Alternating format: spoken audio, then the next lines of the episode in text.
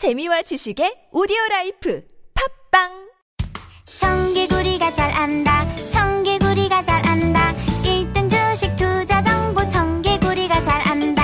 청개구리가 잘한다. 청개구리가 잘한다. 1등 주식 투자 성공률 청개구리가 잘한다. 다른 생각, 남다른 수익률. 청개구리 투자 클럽 Hey 월디 나 여행 가고 싶은데 좋은 여행사 추천해줘 1대1 맞춤 여행부터 특가 핫딜까지 최적의 조건으로 예약 가능한 월디스 투어를 추천합니다. 월디스 투어 혜택이 뭐야? 여행사 마일리지 추가 적립과 CJ ONE 포인트 사용 및 적립이 되는 여행사는 월디스 투어가 유일합니다. 오케이 추천 고마워 월디 네이버에서 월디스 투어를 검색해보세요. 문의번호 1644-6633. 월디스 투어 좋은 선택이었어 국민 배우, 국민 가수. 대한민국을 대표하는 것에 붙는 국민. 그래서 국민 적금, 국민 보험은 없어도 국민연금은 있습니다. 안녕하세요. 국민연금공단 이사장 김성주입니다. 대한민국을 대표하는 노후 준비 방법, 국민연금. 내가 낸 것보다 더 많이 받습니다. 국가가 평생 지급을 약속합니다. 국민연금, 노후 준비의 기본입니다.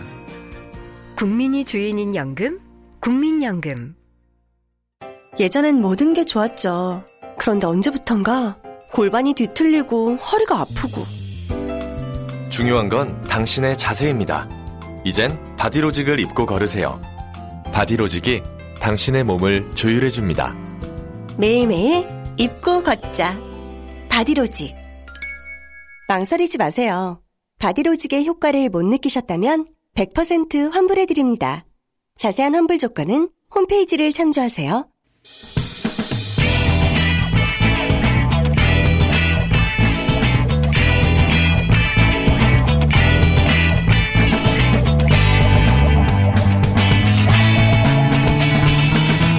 김어준의 뉴스 공장.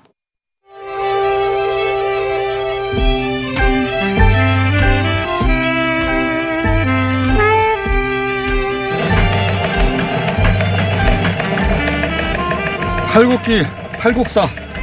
정의당 이정미 대표 나오셨습니다. 안녕하십니까. 네, 안녕하세요. 탈곡사. 정말 잘 정한 것 같아요. 정의서. 이거 문자 보내주신 분에게 개인적으로 감사, 감사 문자 보내세요. 예, 누가 그걸 보더니 저한테 복길이 닮았다고. 복길이. 이게 전원일기의 음악이거든요. 탈탈탈탈.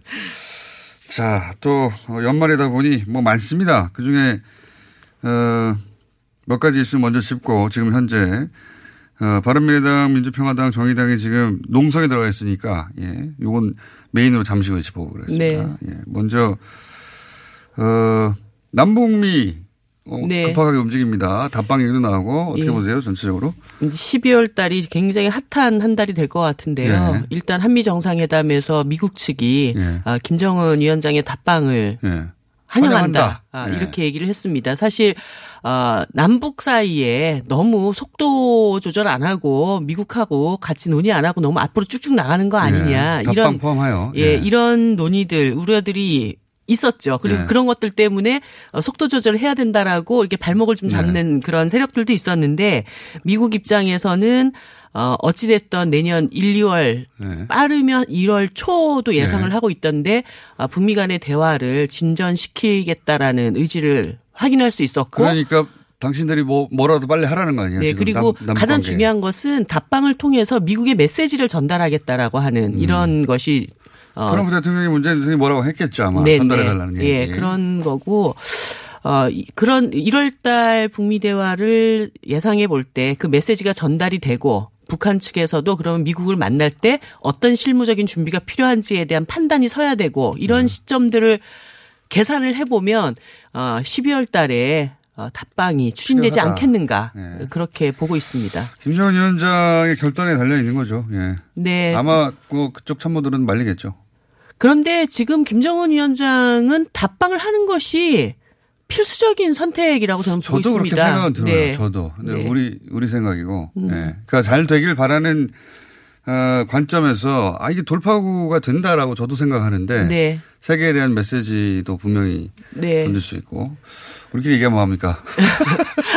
그래서 저는 좀 이제 어 정부 쪽에서는 답방을 실질적으로 준비하고 있을 거라고 봅니다. 진작부터 준비는 해왔다고 해요. 예, 네, 물 그래서 밑에서. 뭐 지금 벌써 18일, 19일, 20일 네. 이런 그 날짜까지 흘러나오고. 있기 때문에 어, 국회가 어, 예산안 처리 직후에 이 국회 연설 문제를 어, 시급하게 좀 준비를 해나가야 된다라는 게 국회 연설이 이루어지는 것까지는 문제가 아닌데 거기서 예를 들어서 보수 야당에서 벌떡 일어나서 소리 지른다든가 음. 제가 1대1 마크 해야죠. 자유한국당 의석 뒤에 가가지고. 그러지 마옵소서. 이게 이제 전 세계가 보게 될 테니까 예. 그때가 찬스라고 생각하는 분들이 있을 수 있거든요. 네, 근데 어 국민들의 80%가 어, 사실 이 김정은 위원장의 답방이나 부- 어, 남북 관계가 화해와 평화의 과정으로 가야 된다라고 전폭적인 지지를 보내고 있습니다. 네, 뭐- 그분들도 다 자기 지역구가 있고 지역구 주민들한테 어, 손가락질 받을 일은 하지 않겠죠. 20%를 향해서 본인의 존재감을 드러내는 많은 분들이 생길 수 있는데 어, 제가 보기엔 그럴 경우에 요주의 인물을 딱 제가 몇몇 명 정해가지고 이분들 요주의 인물들을 제가 딱 미리 서울 답방을 나는 반대한다고 하신 현역 의원이 벌써 있어요. 네. 자유한국당에서는. 그분 그런 분들이 이제 나가서 한마디 할 수 있는데 어, 그 잘 마크해 주시고요. 네. 자, 사법농단 건도 큰 건이 터졌습니다. 이때까지는 피부에 잘 안 와닿다가 전산 조작해가지고 네. 찍어가지고 재판부 배정했다. 네. 이거는 한 그렇게 할 수 있다는 건 예전에도 했을 수도 있고 한 네. 번이겠느냐. 그렇습니다. 그것만 했, 겠느냐 이게 재판부 전체 신뢰를 와르르 무너뜨리는 거거든요. 네, 그래서 지금 이 탄핵 문제를 더 이상 미룰 수 없는. 문제로 저는 보고 있고 어저께 정의당에서는 그 탄핵 대상 명단까지 한번 추려봤습니다. 그리고 어, 더불어민주당도 다음 주 정도에 어, 탄핵 명단 네. 리스트를 한번 짜보겠다라고 얘기가 나왔고 민주평화당도 탄핵 음. 당론을 이제 정했기 때문에 일단 탄핵안 발의를 네. 어, 시급하게 일단 하는 것이 필요하다. 끝나고 나서. 예, 예. 네. 그리고 나서 정기 국회가 끝나는데 내년에 하는 겁니까 그럼? 아니요, 임시국회가 또 임시국회. 12월 달에 열릴 수밖에 없습니다. 왜냐하면 음. 12월에 좀 다뤄야 될 안들이 몇 가지가 더 있기 때문에 어, 거기에서 좀 탄핵안을 올려놓고 국민들한테 아 어, 입법부가 이 사법부 농단 문제를 바로 잡으려고 하는구나 이런 의지를 좀 보여줘야 되고 어, 사실 저는 탄핵안을 발의하고 통과시키는 거는 국회가 좀 더 의지를 내면 가능하다고 보는데 가장 큰 난제가 하나 있습니다. 그게 바로 여상교 위원장입니다. 법사위원장이요. 예.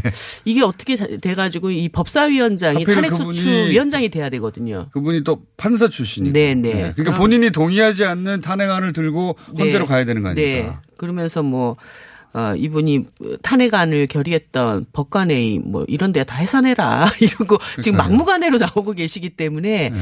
아, 이 법사위원장 너무 아쉽습니다. 그 당시에 왜 자유한국당이 이걸 넘겼는가. 그것도 그렇고 네. 어쨌든 그건 지나간 일인데 네. 이제 통과되면 본인이 그걸 들고 가야 되잖아요. 네. 성실히 하겠는가. 그러니까요. 예. 아마 제가 볼 때는 어, 탄핵 소추안 자체를 그냥 뒷무게지 않을까. 아니, 소추안 들고는 가야죠. 본인이 개인적인 생각과 상관없이 의무니까 들고는 가야 그 되는데. 스타일로 들고 갈까 싶기도 해요. 성실히 하게. 아까 본인 사퇴하면 되죠. 예, 하기 싫으면. 그러니까. 성실히 그러면 재판에 임하겠는가. 음. 그런 걱정이 있긴 있습니다. 자, 근데 탄핵이 그러면 그 12월 임시국회에 어, 소추안이 상정될 수도 있다. 네, 저는 상정될 수도 있다가 아니라 그렇게 해야, 해야 한다. 한다. 예. 예. 자, 이제 10분 남았는데 10분 동안은 요거에 집중해 보겠습니다, 이제. 예. 아, 요거 이제 그 일반 국민들은 피부에 잘 와닿지 않지만 어, 특히 그 야당한테는 굉장히 민감한 문제입니다. 예. 음. 왜냐하면 민주당과 자유한국당은 지금 한 발 빼고 있어요, 전체적으로. 네. 자유한국당은 민주당한테 떠넘기고. 네. 너- 자유한국당이 예.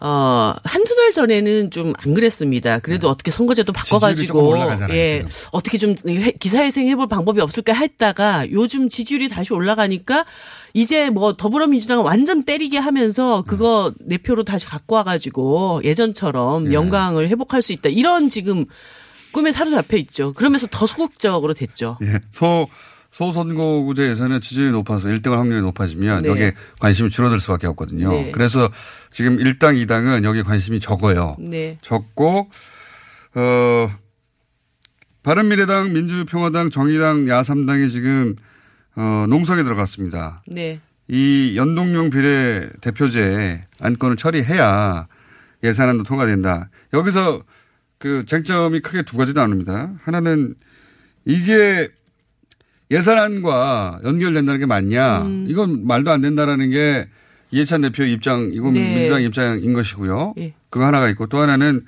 어, 내용으로 들어가서 음.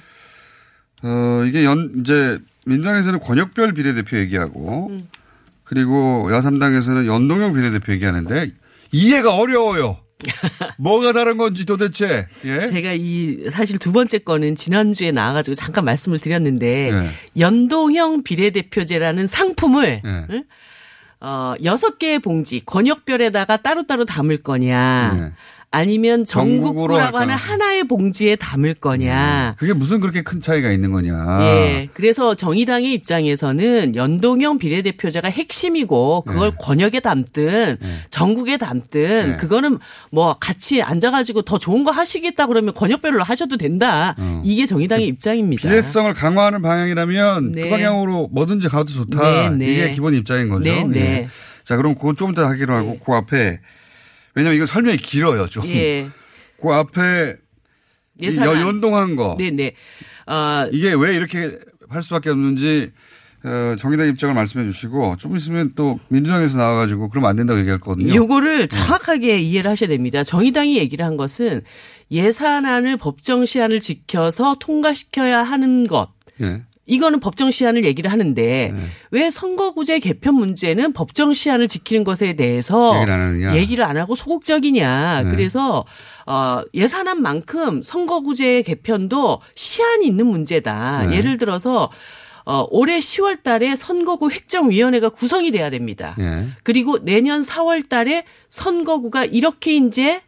정해졌습니다라고 국민들한테 알려드려야 돼요. 예. 이두 가지 법정 시한이 있어요. 그래야 총선을 치르니까. 네네. 그런데 이거는 하세월이에요. 그래서 19대 국회 때도 이 시한을 다 어기고 네. 어 19대 국회 말에 네. 선거구 논의를 하다가 결국 시간에 쫓겨가지고 어떻게 됐냐면 그 당시 비례성을 강화하자라고 논의를 시작했는데 그 당시 비례대표 54석이 네. 47석으로 오히려 줄었습니다. 개학이 됐어요. 네. 어, 이것처럼 지금 20대 국회에서는 이제는 시간을 두고 기한을 지켜서 이 네. 논의를 해야 되는데 이거 기한 지키는 데는 아무도 관심이 없다. 음. 안 지켜도 된다고 생각한다. 이걸 강조를 했던 둘 것입니다. 다 중요하시, 중요하다. 네, 네. 근데 지금은 그 무기한 농성이기 때문에 이게 안 되면 어 예산 통과도 안 된다라는 기본 입장으로 이제 밖에 비춰지고 그 있는데 예산 통과도 네. 이거를 아셔야 됩니다. 법정 기한 넘긴 거는 네. 자유한국당 그렇죠. 이 2일까지 못 한다. 이렇게 해서 법정 기한 넘겨 버린 거예요. 배- 거죠. 원래 네. 그 법정 기한을 못 지킨 거는 자유한국당 때문입니다. 예. 그리고 나서 지금 소위 예산안 소소위라는 곳에 들어가서 네. 교섭단체 3당이 앉아가지고 국민들은 도대체 예산안이 어떻게 처리되는지 음. 아무도 모르는 상태에서 넣고 빼고를 계속하고 있는 거예요. 그 기록도 안 남습니다. 네. 맞습니다. 소소위는. 회의록도 없습니다. 소소위는 법적 기구가 아니에요. 네. 예. 그렇게 예산안이 처리되고 있는 이 과정에서 뭐 정의당이 그 안에 들어가가지고 예산안에 대해서 어떻게 하라 말할 수 있는 공간 하나가 음. 없어요. 어, 이런 조건에서 예산안이 선거구제 때문에 뭐 연계되느니 안 되니 이런 얘기를 사실은 집권정당이 어, 이. 비교섭 단체들한테 할 얘기는 아니라고 봅니다. 자, 어, 그 사안은 또 민주당 입장도 들어보겠는데 왜냐하면 지금 민주당과 정의당이 눈에 도- 도드러지게 네. 이 격돌하고 있는 걸로 보입니다. 그래서 제가 네. 계속 얘기하는 것은 어 예산안과 선거제도가 이번 정기국회 안에 같이 처리돼야 된다라는 절박성이 있어야 두 개도 그 예산안도 잘 처리될 수 있고 선거제도도 잘 처리될 수 있다라는 그 말씀을 드리는 겁니다. 그건 알겠고요. 예. 그 반론은 또 들어보겠으니까. 그러면 좀 설명을 왜 이게 중요한지 비례성을 강화하자. 네. 비례성을 강화하자는 거는 10% 받은 정당이 10%만큼의 의석수를 확보해야 되는데 지금은 그게 안 되니까 음. 정의당이 10% 받아봐야 지금은 1등만 뽑히니까 그죠? 그, 그- 의석수가 너무 적지 않느냐. 그러면 그 10%의 국민들을 대변하지 못하게 되는데 그거 어떻게 할 거냐. 이게 10%의 국민의 문제가 아니고요. 네. 지금 큰 정당들이 이런 얘기를 합니다. 어, 연동형 비례대표제를 하면은 그 취지는 좋지만 우리가 손해를 보지 않냐. 네. 작은 정당들이 이득을 보지 않냐. 네. 이 얘기를 하는데 이거는 완전히 틀린 얘기입니다. 뭐냐면 매번 총선 때마다 네. 국민들이 투표한 52%의 표가 네. 사표가 됩니다. 김어준 어, 우리 공장장님 한 30% 받고 제 3의 인물이 20%를 받아요. 근데 제가 35%만 받아도 100%를 다 가져가요. 50% 찍은 사람들 표가 없어집니다. 순자 독식이죠. 예, 네. 이런 52%에 버려지는 표를 이제 비례 연동형 비례대표제로 다시 보정시켜 가지고 네. 그 표의 민의를 의석수에다 다시 반영시켜 주자라고 하는 그러니까 이 불공정한 선거제도, 불공정한 경쟁 구조를 공정한 경쟁 구조로 그러니까요. 바꾸자라고 하는 그게 이제 것이죠. 비례성을 강화한다는 예, 건데. 예. 근데 거- 거기서 방법론이 지금 엇갈려 있는 거 아닙니까? 연동형 비례대표제는 어, 민주당에서 떨떠름하게 생각하고 민주당 입장에서는 권역별 비례대표제로 가야 된다. 이 차이가 잘 와닿지가 않아요. 예, 제가 아까 얘기한 것처럼 네.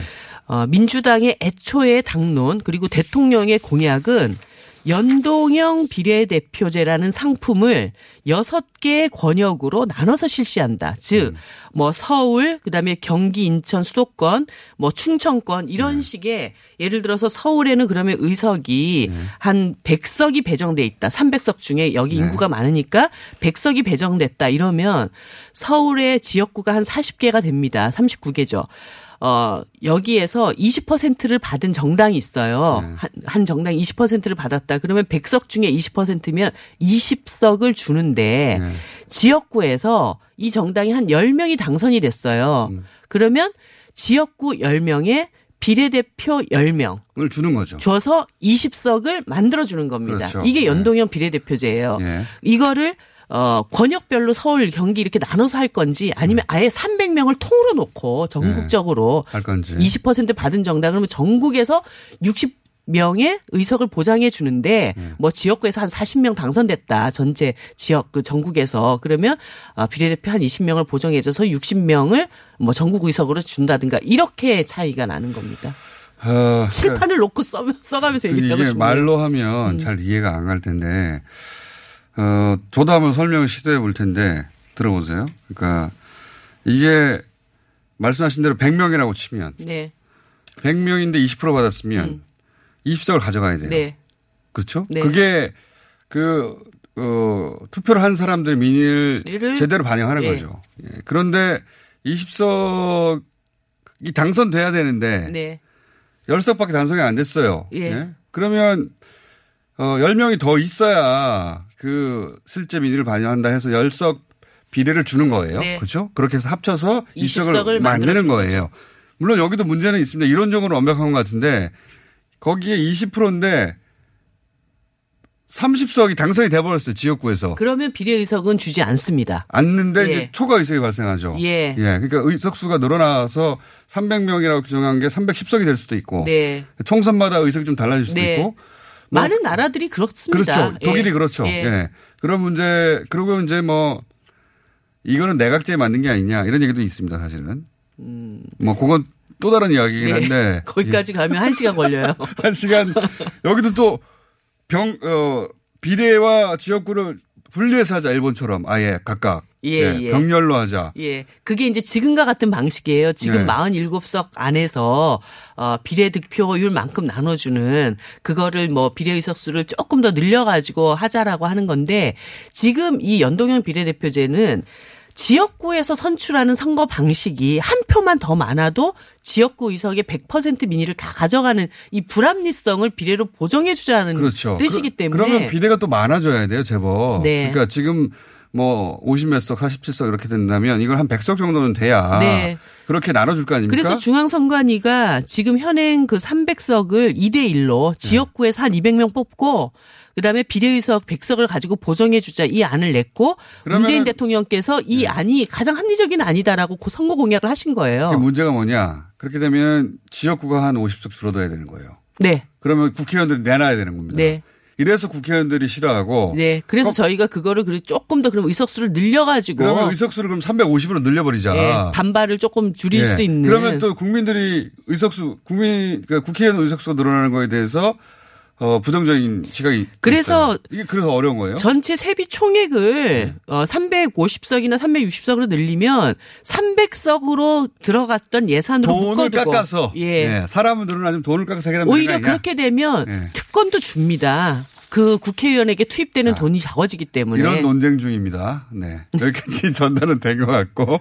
그거를 정의당이, 그 정의당과, 어, 지금 민주평화당 바른미래당이 그리고 지금 아니면 안 된다는 거예요. 이 네. 언제 30년 할 만에 거냐. 네. 찾아온 정치개혁의 호기를 이게 역대 대통령, 민주정부 대통령들께서 전부 약속하셨던 겁니다. 문재인 대통령도 공약 때 이런 얘기 했으니까 약속을 지켜라. 예, 그리고. 이, 이 공약, 핵심 공약을 민주당이 나서서 더 적극적으로 하려고 해야지 왜 정의당이 이렇게 죽기 살기를 해야 되냐고요. 자, 여기까지가 예, 정의당의 예, 핵심 주장이었습니다. 그래서 농성하고 있다. 민주당이 더 네. 적극적으로 나서서 예. 어 진짜 뭐 자유한국당 핑계 대시지 말고 자유한국당 의원들 한 명 한 명 만나서라도 야 진짜 정치를 이렇게 좀 할래 이러면서 하셔도 부족한 거예요. 근데 정의당이 지금 모든 의원님들 한 명 한 명 다 만나고 있죠. 정개특위 하고 있죠. 농성하고 있죠. 정의당이 제일 애가 타잖아요, 사실. 지지율에 비해서 제일 의석수가 적으니까. 자, 여기까지 일단 하겠습니다. 수요정 민수 정의당 이정미 대표였습니다. 네, 감사합니다. 온라인 광고 여기저기 해보긴 해봤는데 영 결과가 신통치가 않네. 아직 몰라? P&B 마케팅. 온라인 광고 노하우 하면 20년 전통의 P&B 마케팅이지. 그래? 아니 근데 요새 그 팟캐스트 광고도 많이 하잖아. 효과가 좋다고 하더라고. P&B 마케팅이 바로 그 팟빵 광고 전문이야. 정확하게 콕 집어서 광고 기획에서 제작까지 해준다니까? 이거 지금 바로 연락해봐야겠는데? P&B 마케팅 고마워. P&B 마케팅 광고는 결과로 말합니다. P&B 마케팅을 검색해보세요. 안녕하세요. 배우 박진입니다. 추운 날씨만큼 난방비 걱정도 많이 되시죠? 제가 난방비 아끼는 꿀팁 하나 알려드릴까요? 그건 바로 보일러를 열효율 높은 친환경 보일러로 바꾸는 거예요. 열효율 높은 친환경 보일러는 연간 13만원 정도 난방비를 절약해주고 최대 5만원의 서울시 에코마일리지도 받을 수 있대요. 거기다 미세먼지와 온실가스 배출을 10분의 1로 확 줄일 수 있다니. 우리 집 보일러, 열효율 높은 친환경 보일러로 바꿀 만하죠? 아참, 12월까지 교체하면 10만원 할인, 12개월 무이자 할부. 아시죠? 자세한 내용은 120 다산 콜센터로 문의하세요. 이 캠페인은 서울특별시와 함께합니다.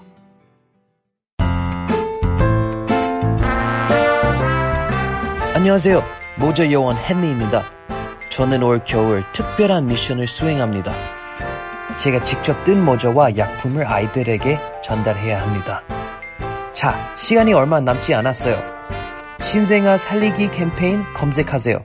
모자 요원 헨리와 함께 모자 뜨러 갑시다. Save the children.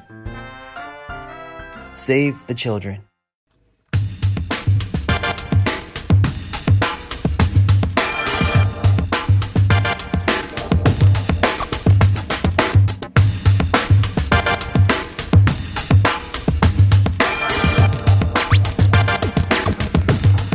자, 어, 바로 민주당 입장도 들어보겠습니다. 조금 전에, 조금 전도 아니죠. 약 10초 전에 이정미 대표가 연동형 비례대표제 문재인 대통령 공약 아니었냐. 어, 비례성 강화하자는 건 민주당의 오랜 당론 아니냐. 얘기했습니다. 어, 민주당의 반론 들어보기 위해서 김경엽 의원 모셨습니다. 안녕하십니까. 안녕하세요. 예. 남북경협 김경협입니다. 아, 이름을 외우게 하기 위해서. 예. 예. 자, 방금 들으셨죠? 내용은? 네, 뒷부분을 잠깐 들었습니다. 뒷부분. 예. 핵심은 어, 첫 번째는 우선 공약 아니냐. 그리고 어, 매- 세 가지를 여쭤볼게요. 하나는 어 그 예산과 지금 이 문제 연동에 대해서 민주당 입장이 뭔지. 예. 두 번째는 대통령 공약이었는데 왜 안 지키냐. 예. 이걸 민주당이 더 적극적으로 나서서 해야지 정의당이 지금 이 일을 하고 있다. 예. 세 번째 어 연동형 비례대표제와 권역별 비례대표제. 민주당은 권역별 비례대표제를 얘기하지 않습니까? 네. 차이가 무엇이길래 이렇게 하는 건가? 왜 예. 이쪽으로 하는 건가? 예. 결국 비례성 강화하자는 건 똑같은데 예. 요세 가지만 답변해 주십시오. 어, 우선 빠른 시간에 답변해 주세요. 우선 예산과 연계하는 문제는 예. 명분도 실리도 잃는 대단히 이것은 무리수, 악수라고 봅니다. 근데 지금 아니면 안 된다. 이런 시급성이 어, 그렇지는 않습니다. 어, 예산안은 12월 2일까지고요. 네. 이것은 법정으로 시한이 있는 겁니다. 그리고 사실 선거제도는 법적인 시한은 사실 예비 후보 등록이 들어가기 전까지만 되면 되는데 네. 가능하면 빠를수록 좋다라는 생각은 우리도 가지고 있습니다. 그래서 이것은 정개특위 활동 기간이 12월 말까지이기 때문에 네. 일 1차적으로 12월 말까지 시간 여유가 있고 또 6개월 연장도 가능합니다. 그러니까 이것을 지금 현재 예산안하고 연계시키는 것은 대단히 불합리하고요. 그다음에 우선 이 선거제도의 문제는 국민들 입장에서 보면은 이건 정치권의 밥그릇 싸움으로 보입니다. 그런데 예산안은 일자리 민생 복지 국민들의 밥그릇입니다. 성격이 다르다? 그 렇죠. 전혀 성격이 다른 문제고요. 정치권의 밥, 밥그릇 싸움을 위해서 국민들의 밥그릇을 찬다라고 보는 거지요. 이 예. 타이밍을 놓치면 이 타이밍을 놓치면 어, 결국은 흐지부지 될 거 아니냐 이런 우려를 하는 거죠. 실제 그래 왔으니까 과거에는 그것은 이제 선거제도에 수많은 논의가 있었죠. 예. 그런데 성공하지 못했습니다. 저희도 이번 기회가 대단히 중요하다고 생각하고 좋은 기회다라고 봅니다. 그래서 이번 정계특위를 구성하면서 일단 12월 말까지 최선을 다해서 이 부분에 합의를 이뤄내자라는 것이고요. 그런데 여기서 사실 합의가 안 된다 그러면 또 연장하면 6개월 또. 연장이 될 수 있습니다. 어, 그런 문제라고 봅니다. 자 그러면 문재인 대통령 후보 시절에 연동형 비례대표제 많이 얘기했지 않느냐 공약을 지켜라. 음, 우리 당의 오래된 공약은 정당 명부식 권역별 비례대표제인데요. 어려워요. 예. 정당 명부식 권역별 네. 비례대표제. 근데 이게 이제 공약으로 딱 명시된 공약입니다. 아, 그런데 이제 공약은 예. 정당 명부식 권역별 비례대표. 예, 권역별 비례대표제. 그런데 이게 이제 특정 정당이 특정 지역을 싹쓸이하는 것을 막고 일정 정도 지역 구도를 타파하기 위해서 예. 노무현 대통령 때부터 이 부분을 계속 주장을 해왔던 것이고요. 어, 지난번 대선 때에 문재인 대통령이 연동형 비례대표도 수용, 수용할 수 있다. 예. 그런데 이게 권역별 비례대표와 연동형 비례대표가 서로 배치되는 개념이 아니라 권역별 비례대표제를 하면서 여기에 연동형을 가미할 수 있습니다. 그런데 이제 문제는 여기에서 발생하는 게 지금 현재 야삼 소수 소수 정당 3당이 주장하는 것은 100% 연동형으로 하자 지금 이건데요. 차이가 뭡니까? 100% 연동형을 하게 되면 어떤 문제가 발생하냐면은 정당 득표율을 50% 얻고 나서도 비례를 한 석도 못 가져갈 수가 있습니다. 아 예를 들어서 그 지역의 지역구 지역구 지역구 다 가져가면 당선자가 많으면 그러니까 그럴 지역구 당선자가 50%가 당선됐다. 그리고 정당 득표율이 50%다. 그러면은 비례를 한 석도 못 가져가게 되는 겁니다. 그러니까 결국은 이 문제는 뭐냐면 아, 그런- 1, 2당은 잠깐만요. 예. 그, 그 이해가 가야 되니까. 그러니까 예를 들어서, 어, 서울의 의석을 인구가 지금 300석이라는 기준하고. 예. 인구가 대략 전국의 비례해서 20% 정도니까 그럼 60석 정도가 나오는데. 예. 그렇죠? 근데 60석 정도에서 그럼 50% 득표한 정당은 30석을 가져가야 되는데. 예. 비례와 지역을 합쳐서. 예. 근데 예를 들어서 민주당이 거기서 40석을 얻어버렸다. 그럼 비례는 없는 거죠. 비례는 하나도 없다. 예. 아. 그러니까 결국은 이건 1, 2당은 비례를 한 석도 못 가져가는 경우가 발생하는 게 100% 연동형입니다. 그럴 수도 그러니까 있겠네요. 이것을 사실 1, 2당 입장에서는 받을 수 있는 게 아니죠. 결국 이 문제는 무슨 문제냐면은 지역구에서 패자한 패자 독식 구조가 만들어지는 겁니다. 쉽게 얘기하면은. 아. 승자 독식 구조의 문제를 해결하기 위해서 이제 패자 독식 구조를 만들어내는 겁니다. 그러니까 이것은 불합리하다라는 소선구, 거죠. 소선구제에서 당선될 수 있는 정당의 입장에서는 그러면 비례성을 강화한다고 했지만 우리 비례는 뭐 어떡하냐 이런 예, 말씀이시네요. 아, 그렇죠.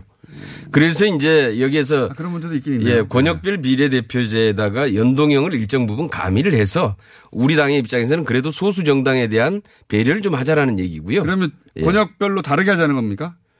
어, 그것은 이제 비, 그 기준은 똑같겠죠. 룰은 같은데 권역별로 인구수나 이런 거에 따라서 어, 비례의 티오는 달라지겠죠. 아, 그런 식으로. 예. 그러니까 지금과 같은 상황이 발생할 수 있으니까 권역별로 티오를 좀 달리 하자. 예. 그거 합의하기 힘들 것 같은데요. 그것은 권역별로는 이제 비례 권역별 비례대표제는 권역별의 인구수를 감안해서 실질적으로 티오가 달라질 수밖에 없습니다. 그렇긴 한데 예. 서로 정당이 생각하는 티오가 다를 테니까 합의하기 굉장히 어려울 것 같은데 이거. 그런데 오히려 지금 권역별 비례대표제 안도 네. 아마 이쪽에 지금 야 3당에서도 일정 정도 저는 수용을 할 의지가 있는 것으로 이렇게 알고 있습니다. 그런데 이제 문제는 문제는 아직 자유한국당이 이 부분에 대해서 입장을 정확히 밝히고 있지 않은 건데요. 자유한국당은 이제 민주당과 정의당이 싸우라는 거죠. 음, 그런 것 같습니다. 그런 그런 거죠. 예. 네. 본인 자유한국당 입장은 민주당과 그렇게 크게 차이가 나지 않을 것 같아요. 음, 자유한국당은 우리 당보다 우리 당보다 연동형에 대해서 더 어, 굉장히 부정적이죠. 어, 여기는 아예 거부한다. 예, 여기는 자유한국당은 아직까지 연동형 얘기를 거의 꺼내지 않았습니다. 음. 엊그저께 이제 김성태 원내대표가 민주당이 연- 연동형 수용할 수 있다 그러니까 뭐 자유한국당도 우리도 이러면서 얘기를 했는데 보니까 당 내부 사정이 전혀 아닙니다. 완강한 거기는 반대입니다. 아, 이게 복잡하군요. 어, 이해는 했습니다. 입장 차이는 어느 정도는 이해했는데 그런데 이제 그 이런 논의는 사실 오랫동안 되어 왔잖아요. 김대중 대중 대통령 시절부터 있었던 얘기고 노무현 대통령도 이런 얘기를 했고 문재인 대통령도 평상시에 비례성 문제 얘기했는데 근데 이제 이게 사안이 복잡하고 이해가 다 달라서 안 되다가 드디어 기회가 온 건 맞지 않습니까? 기회는 그동안에 수도 없이 왔었죠. 그러니까 근데 예. 가능성 있는 기회가 어느 정도 온 게 맞죠. 그런데 이제 가능하면은 지난번에 이제 개헌특위 하면서 네. 개헌과 동시에 선거제도 개편이 계속 논의가 됐었어요. 그래서 이런 방안들도 같이 논의가 됐었습니다. 그래서 비례 대표성과 비례성을 강화한다고 강화해야 된다라고 하는 이런 원칙에 대한 합의 이런 건 있었는데 이게 이제 연동형을 하더라도 과연 연동형을 몇 퍼센트 연동형을 시킬 건지 아니면은 여기에서 의원 정수를 어떻게 할 건지 지역구와 비례의 비율을 어떻게 조정할 건지 문제는 이런 안이 하나도 지금 논의가 안 되고 있는 거죠. 근데 지금 안이 나와 있지는 않는 거죠. 알겠습니다. 현실적 어려움은 알겠는데 그러면 지금 야삼당이 농성을 하고 있지 않습니까? 저 저걸 풀어야 어쨌든 예산안을 통과시키지 않습니까? 어떻게 해요? 일단 현실적으로. 저것은 정말로 악수고요. 제 예산안은 예산안대로 일단 통과를 시키고 그다음에 연말까지 아직 시간 여유가 좀 있기 때문에 이 선거제도 합의에 대해서는 최소한 선거제도라고 하는 것은 공정한 룰을 만들기 위한 합의의 결과물이지. 어떻게 통과시킵니까? 야삼당이 저렇게 있는데. 합의의 결과물이지. 자유한국당은 위장만 들어가서 통과시키나요? 그럴 수는 있죠. 소- 숫자로는. 과반수가 일단 넘어야 되니까요. 예. 예. 숫자는 그럴 수 있는데 예. 그럴 가능성도 있는 겁니까? 과반수가 넘어야 과반수만 넘으면 무조건 통과시켜야죠. 저거는. 지금 왜냐하면 이미 지금 법적인 시한을 넘었었습니다. 저거는 국회 해산해야 될 일입니다. 저거는. 예. 자, 의원님 오늘 쟁점은 이해했고요. 근데 디테일을 들어가면 엇갈릴 것 같으니까 저희가 다음 주에 요거 토론회를 한번 마련해 보겠습니다. 예. 그때 선수로 출전해 주시기를. 예. 한번 자리를 한번 마련해 주시죠. 알겠습니다. 목소리가 좋으셔가지고. 고맙습니다. 뉴스 공장에 처음 나오셨는데 예, 목소리가 라디오에 딱 맞는 것 같습니다. 예. 내가 처음인가요? 두 번째 나왔을 텐데. 두 번째인가요? 예. 아, 그렇군요. 예. 아, 그렇군요. 이 사안으로는 처음 나오셨는데 다음 주 저희가 한번 마련해 보겠습니다. 그래서 그, 어, 야당과 다 함께 모여가지고 마련해서 한번 끝장 토론을 한번 해보시죠. 터지게 싸울 것 예. 같은데. 굉장히 시끄러운 토론 예상됩니다. 자, 오늘은 여기까지 하겠습니다. 감사합니다. 예, 고맙습니다. 김경엽 의원이었습니다. 김어준이 바라는 것은 오직 진실과 정의 그리고 고기 고기입니다.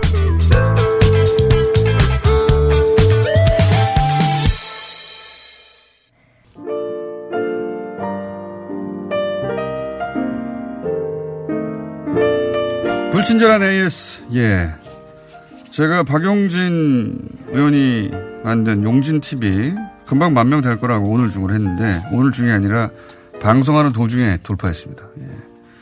만명 돌파했습니다. 이런 문자를 보내셨네요. 예. 공장장 오늘 아니라니요. 우리 힘을 과소평가하네요. 예. 청취자분이 저한테 화가 나신 거네요. 어쨌든 금방 돌파했습니다. 예. 예. 자, 유치원 3법 응원 지지 어떻게 해야 되나요? 정말 답답합니다. 어떻게 해야 할지 알려주세요 하는 문자 많이 왔는데요.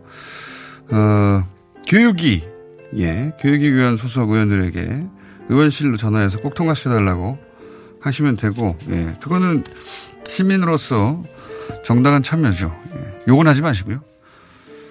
어, 그리고 6657 버스, 어, 뉴스공장 틀었습니다. 안양마을 8번 버스, 어, 빵빠레 나오니까 소리를 높이시기까지 하는 기사님 화이팅. 예. 파리인데, 아, 파리 계신 분이 문자 보내셨네요.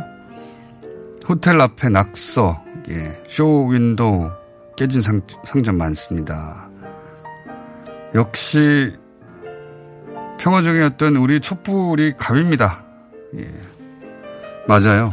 예. 서구에서도 이렇게 시 있으면 차량 방화나 굉장히 폭력적으로 변합니다. 우리 시가 굉장히 평화적이에요. 예. 예전에는 보수 정권 시절에 우리 시위가 폭력적으로 맨날 했는데 정말 평화적입니다. 세계적인 기준에서 보자면. 촛불 이전에도 예, 그 정도면 굉장히 평화적이에요. 지금도 파리 시내 보세요. 자동차 아무 상관없는 자동차 100대 넘게 불태웠어요. 예, 죄 없는 자동차들. 여기까지 하겠습니다.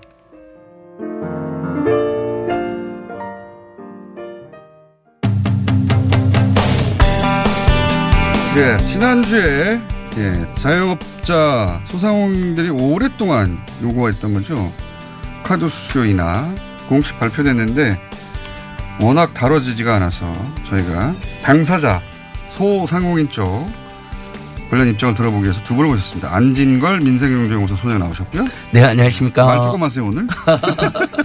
알겠습니다. 한국 중소상인 자영업자 총연합회 방기용 상임 회장님 나오셨습니다. 안녕하십니까. 예, 안녕하십니까. 방기용입니다. 예. 이게 이제 그 대, 대통령님 감사합니다는 플랜카드라고 굉장히 인상적인 플랜카드가 붙였는데 어, 이게 언론 보도량이 워낙 적었어요. 예. 그러니까 카드 수수료 가지고 소상공인들이 항의할 때는 보도를 많이 하는데 맞습니다. 해결되면 보도를 안 해요. 예. 이게 참 신기한 일인데 어, 원래 이제 언론이 특히 진보 정권 하에서는 정부가 잘하는 걸 보도를 잘 안 합니다. 예.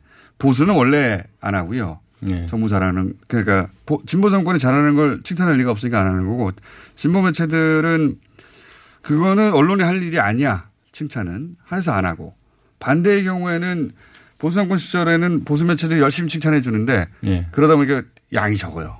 엄청나게. 예, 맞습니다. 그래서 그 느끼십니까? 예, 회장님 느낍니다. 예. 실제 중점으로 다뤄야 될 건 하나도 안 다루는 것 같아요. 기존의 언론. 플랜 카드를 내것인 주체 아닙니까? 회장님이? 그렇죠. 저 예, 맞습니다. 지난주 월요일 날인데 네. 이제 카드 수수료 대폭 인하되게 되었다. 네. 와달라고 제가 갔거든요. 저도 깜짝 놀랐습니다. 30년 가까운 사회운동 역사상. 그러니까요. 그렇게 대형 현수막을 문재인 대통령이 감사합니다. 심지어 만세를 외치시더라고요. 5주 가면 저분들이 저렇게 좋아하실까. 그거 혹시 연출된 거 아닙니까?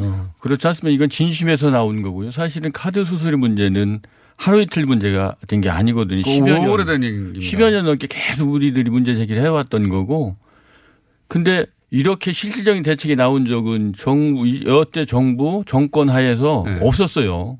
그리고 자영업자 대책을 세운다고 하더라도 네. 그냥 찔끔찔끔 뭐 선심 쓰듯이 시야- 생색만 현장- 냈죠, 예, 생색만. 내고 말고 현장에서는 전혀 실감하지 못하는 정책을 폈는데 이번 카드 수수 정책은 그 어떤 자영업자 정책보다도 네.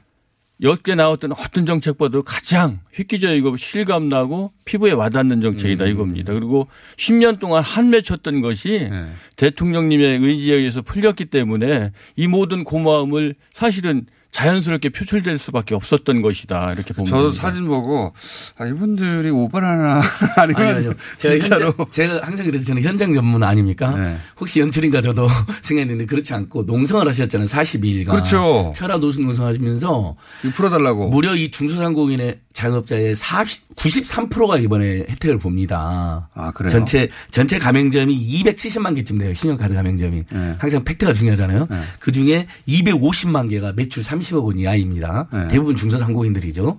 그래서 매출 10억에서 30억이라서 뭐 돈 많이 버는 걸로 아시는데 영업이익률이 실제로 2에서 5%밖에 안 되니까 음. 우리 편의점들이 대략 한 5, 6억쯤 되잖아요. 연매출이. 네, 그 그래도. 영업이익 뭐 2%도 안 돼가지고 뭐 최저임금도 못 받는 분들도 있는 거거든요. 그러니까 매출액으로 어 30억이다 해서 돈을 많이 버는 건 아니다. 음, 다만 그분들까지 해서 93%가 어 이번에 수수료리니까 예를 들면 5억에서 10억은 한 2.3% 받았던 것이 1.4%, 10억에서 30억도 한 2.3% 받았던 1.6%로 획기적으로 내려간 겁니다. 그러니까 정부 정책이라는 게 기본적으로 피부 잘안 나다는 게 많잖아요. 원래. 음, 이번 정책의 가장 중요한 건 구간을 세밀화해서 나눴다는 거거든요. 그러면 저매출 구간에서부터 500억까지 골고루 혜택을 보기 때문에 정책이 나와도 여태까지는 특정 계층만 혜택을 받는데 이번 정책은 자영업자 거의 모든 계층이 혜택을 보기 때문에 그럴 수 있거든요. 좋은 정책을 펴도 특정 계층만 조금 혜택을 보면 나머지 정책 불만이 더 커져요. 그렇죠, 그렇죠. 예, 근데 이거는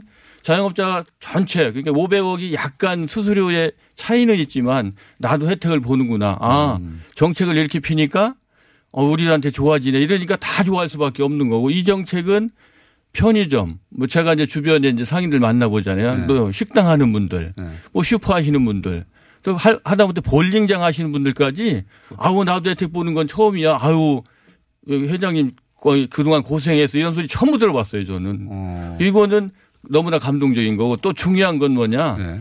이게 사실 여태까지 카드 수수료 문제는 어떤 혜택을 주는 것처럼 잘못 이게 보도가 되는 것 같은데 그게 예. 아니거든요. 이? 문제는 예. 불공평과 불공정의 차별의 문제를 해소한 것이죠. 어떤 관점에서 그렇습니까? 그동안 어쩌면 여태까지 이제 대기업은 0.7%. 그렇죠. 예. 우리나라 우리는 2.3%. 예. 이렇게 얘기하면 잘 몰라요. 예. 소수점이니까 예. 쉽게 얘기하면 10억이면 이 볼펜을 예. 총수님한테는 700원 받고 예. 저한테 2,300원 받았던 거예요. 똑같은 물건. 아, 그거 비교하니까 화가 아, 나네요. 그렇지 않습니까? 대기업에는 예. 700원에 볼펜 주고 예. 그다음에 편의점이나 이런 일반 가면 우리 예. 자영업자는 2,300원 받은 거라면 똑같은 물건을 판다고 보면 똑같은 물건인데. 네. 저는 뭐 그런 얘기를 회장님, 해서- 괜히 네. 회장님 되신 게 아니네요. 그러니까 대- 우리 방기 회장님 화가 보시죠. 났네요. 아, 그래 왔다. 예. 어. 그리고 이뭐 자영업자 문제를 푸는데 가장 중요한 게 뭐냐. 우리는 특혜를 달라는 게 아니에요. 음. 이런 것처럼 차별을 없애주면 최저임금 만원 충분히 달성할 수 있다 이거죠. 음. 왜냐하면 가맹점의 그 편의점의 문제 똑같은 거예요. 가불관계 불공정한 거래를 개선해 달라는 거지. 가맹본부와의. 예, 우리 어려우니까 도와달라 이게 아니고 근데 계속 보도되는 건 자영업자 어려우니까 도와줘라 이게 아니거든요. 그리고 대책을 세워도 꼭 다섯 명이야. 왜 이렇게 영세한 데만 주점을 두냐 말이에요. 가- 자영업자들도 10명, 20명 고용하는 데 많은데 그러면 7, 8명 고용하는 데는 5명 줄여서 고용하라는 얘기예요. 혜택 줄 테니까. 그리고 실질적으로 그 사람들의 고용을 늘리는 것도 10명, 20명 고용하는 데들이 늘릴 수 있는 좋은 일자리 만들 수 있거든요. 이런 데에 대한 저 같이 펴줘야 자영업들이 살 수 있는 길이 열리는 거지. 그래서 소상공인 자영업자 총연합회에서 전격적으로 모두가 다 환영하는 사안이었다. 그렇습니다. 예. 처음 봤어요. 그리고 처음 봤어요. 예. 이번이 아주 중요한 게 방금 최저임금 이야기 해주셨잖아요. 방 기자님이. 그 모든 중소상공인의 최저임금 인상을 반대한 게 아니에요. 우리 한상 총련 오신 분들은 최저임금 인상을 찬성했어요. 왜? 노동자들이 만 원씩은 한 달에 그래도 시급 만 원은 받아야지 물건도 더 사주고 외식도 하고 또 우리 그래야 중소기업 중소상공인들 또 내수 활성화될 거 아니냐. 다만 신용카드 가맹점 수료나 건물주 임대료 때문에 너무 힘드니까 그, 그 부분만 부분을 같이 해결해서. 했으면 좋겠다는데 그동안 뜨뜨미지근했던 게 그리고 아까 고용원 있는 자영업자들이 특히 문제잖아요. 최저임금은 그분들이 대부분 5억에서 30억 구간이거든요. 근데 그건 그동안 안 내렸어. 5억에만 내려줬어요. 엉뚱한 정책이었던 거죠. 그 자체는 좋았지만. 자, 그럼 알겠고요. 이번에 소장님 잠깐만 아니 기다리세요. 요거 여기 요 한마디 봐보세요. 자 연매출 아니 소장님. 봐봐. 연매출 10억에서 카드 수수료가 2.3%면 전액을 카드로 결제한다 때 2,300만 원 냈잖아요. 네. 근데 이번에 부가 신용카드 사용 의무화 때문에 부가세 공제해 주는 것도 500만 원, 1000만 원 확대했어요. 이것도 널리 안 알려졌는데 네. 그것까지 적용하니까 실제 연매출 10억에서 신용카드 수수료율이 0.4%로 떨어집니다.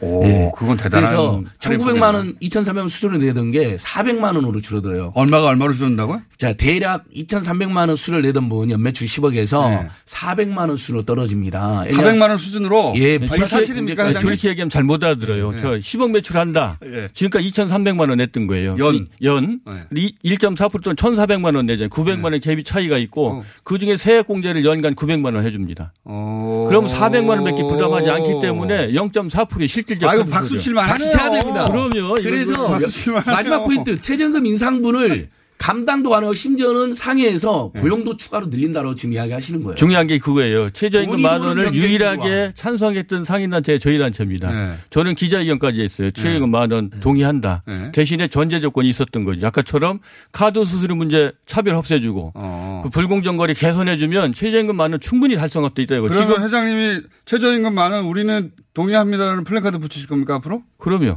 이거 이거 막 이거 가지고는 안 돼. 요 왜냐하면 이 카드 수수료 하나 해결이 됐다고 자영업자 모든 문제 해결된 게 아니거든요. 여태까지 네. 쌓여있던 적체 중에 하나가 해소 해소된 네. 거기 때문에 이것만 가지고는 최저임금 당, 당장 달성이 불- 부족해요. 네. 그러니까 거기 가맹점 본사의 횡포만 없애줘도 아, 최저임금만은 분명히 가, 예. 그, 그래서 당장 이제 가능하다 이거죠. 그래서 공정위에서 이제 출점 제한하기 시작한 거 아닙니까? 오, 거리 여- 제한. 그러니까 총수가 민생 문제에 대한 이해가 높아요. 어제 그제 그게 발표돼서 자 카드수로 확 줄어졌죠. 그다음에 과당 경쟁 때문에 매출하라는 게 문제잖아요. 네. 이제 거리 제한을 편의점뿐만 가맹점 전체로도 확대하는 이야기가 나오고 있거든요. 그렇죠. 이렇게 되면 훨씬 나아지고 최저임금 인상분 감당 가능하고 돈이 도는 경제 민주화되고. 그러니까 소장님 가만히 있어요. 회장님. 중소상공인 앞세워서 최저임금 공격하는 자유한국당 시간 2초밖에 안 남는데 자기가 다 쓰려고 그래. 입 닥쳐야 됩니다 이제 그러시면 안 됩니다. 소, 장님 말이 많은데 할 게 많아가지고 뭔게 집중이 안 돼 보면은. 예. 예, 그러니까 그런 거예요. 그게 최저임금 만 원을 달성할 수 있는 거는 대통령이 밀어놨잖아요. 조기 달성할 수 있어요. 그거는 불공정 거래 없어지면 돼요. 근데 알겠습니다. 제가 얘기하는 건 가맹점 거래에서 지금 어, 좋은 대책 많이 거리 제한 한다고 그러지만 회장님 시간 다 됐습니다. 또 나오셔야 되겠습니다. 오늘 여기까지 하겠습니다. 안녕. 저희도 안녕. 고맙습니다.